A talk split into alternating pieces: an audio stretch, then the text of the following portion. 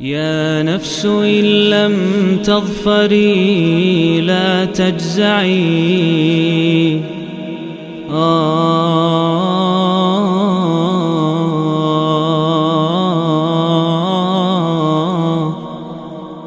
Bismillahirrahmanirrahim Alhamdulillah Wassalatu wassalamu ala rasulillahi amma ba'd Para hadirin yang dirahmati Allah subhanahu wa ta'ala Ini adalah audio ke-97 Dari pembahasan surat-surat Al-Quranul Karim Dan kita ada di surat Al-Qadr surat yang ke-97 Surat ini makiyah turun setelah surat Abasa dan sebelum surat Asy-Syams terdiri dari lima ayat. Surat ini disebut dengan nama Al-Qadar diambil dari ayat pertama. Surat ini Inna anzalnahu fi lailatul.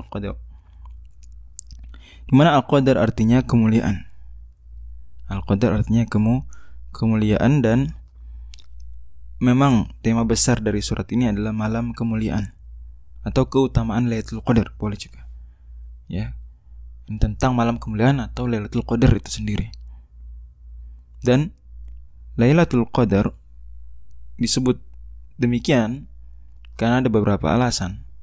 Setidaknya tiga alasan utama. Yang pertama karena dia mulia. Orang Arab menyebut kemuliaan itu dengan qadar. Hadza rajulun dzu qadrin. Contoh misalnya. Yang kedua adalah karena oh, qadar artinya uh, sempit. Seperti firman Allah, wa man alaihi rizquhu atau di surat Al-Fajr sudah lewat faqadara alaihi rizquhu. Qadar artinya sempitnya sesuatu. Dan malam Lailatul Qadar disebut demikian karena tanazzalul malaikat ruhu fiha. Para malaikat turun termasuk malaikat Jibril ke langit dunia di malam tersebut sehingga langit penuh. Ya, sempit penuh dengan malaikat. Dan disebut yang ketiga disebut Lailatul Qadar diambil dari kata qadar ya yang artinya takdir ketentuan karena Allah Subhanahu wa taala di malam tersebut merilis ya takdir selama setahun ke depan merilis takdir selama setahun ke depan dan itu ada di surat uh, 44 surat Ad-Dukhan fiha yufraqu kullu amrin hakim dan juga dalam penafsiran banyak para sahabat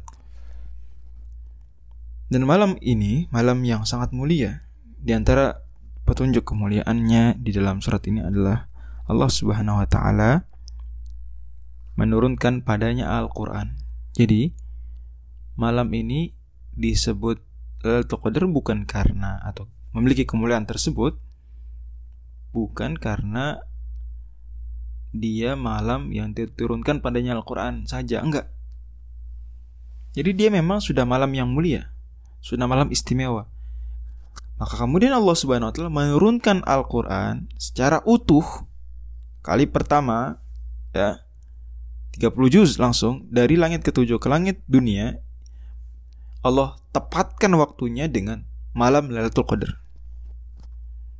Jadi ada satu tahun sebelum Nabi Shallallahu Alaihi Wasallam diutus, sebagaimana diterangkan oleh Imam Abu Syamah, ya, pokok malam uh, tahun tertentu ya bisa jadi hamin satu tahun sebelum diutusnya Nabi atau sebelum itu. Intinya ada malam Lailatul Qadar. Malam Lailatul Qadar itu sudah ada sebelum sebelumnya kemudian pada satu malam Lailatul Qadar Allah Subhanahu Wa Taala turunkan Al-Quran utuh dari langit ketujuh ke langit dunia. Ditepatkan ke Lailatul Qadar maka malam Lailatul Qadar yang sudah mulia dari awalnya bahkan sebelum Al-Quran secara utuh diturunkan padanya menjadi semakin mulia dari sini maka kita tidak akan pusing dengan konsep Lailatul Qadar berpindah-pindah sementara Al-Qur'anul Karim diturunkan inna anzalnahu fi Lailatul Qadar. Karena Lailatul Qadar memang dari awal sudah ada sebelum Al-Qur'an diturunkan bertepatan dengannya dan sudah pindah-pindah. Salah satu tahun tertentu sebelum Nabi SAW diutus itu bertepatan Lailatul Qadar tersebut ya Allah turunkan Al-Qur'an padanya ya urusan Lailatul Qadar di, di tahun berikutnya berpindah lagi itu tidak mengubah sejarah yang telah terjadi bahwa Al-Qur'an turun diturunkan Allah ya pada malam pada salah satu malam Lailatul Qadar. Sehingga sampai sekarang pindah-pindah pun tidak tidak mengapa. Bahkan riwayat Imam Ahmad menunjukkan bahwa itu terjadi pada malam 24 ya ini pada saat Lailatul Qadar suatu waktu malam 24 Allah turunkan Al-Qur'an di waktu tersebut. Dan itu sebelum Nabi diutus. Mudah-mudahan terfahami dengan ini konsep Lailatul Qadar dan turunnya Al-Qur'an. Di antara hal yang menunjukkan kemuliaan malam tersebut juga adalah Allah Subhanahu wa taala mempertanyakan dengan pertanyaan retoris, "Wa ma adraka Lailatul Qadar?" Dan yang seperti ini diulang dengan pertanyaan ini ini pesan kemuliaannya. Sesuatu yang luar biasa sampai perlu di garis bawahi seperti itu.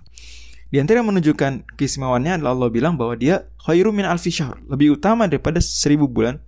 Ini seribu bulan-bulan yang uh, Muharram Sofar dan seperti itu ya, bukan bulan objek di langit. Artinya kalau ada seribu bulan ya kurang kurang lebih 83 tahun, ya 83 tahun kurang lebih itu tidak ada Lailatul Qadar di dalam bulan-bulan tersebut, maka malam Lailatul Qadar lebih baik daripada itu semua. Jadi lebih baik apanya? Lebih baik beramal di situ. Artinya sedetik kita beramal di malam Lailatul Qadar itu sama dengan sedetik dikali beramal berkali-kali selama 83 tahun kurang lebih. Kemudian di antara kemuliaannya lagi adalah turunnya malaikat waktu itu. Bahkan termasuk Jibril.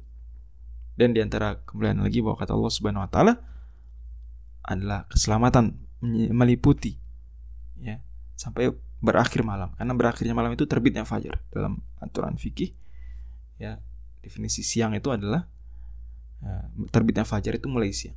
Berakhir malam terbit fajar dan juga karena tadi ya tiga penyebutan yang pertama disebutkan di antaranya adalah rilis takdir di malam ini itu membuatnya semakin mulia. Allah al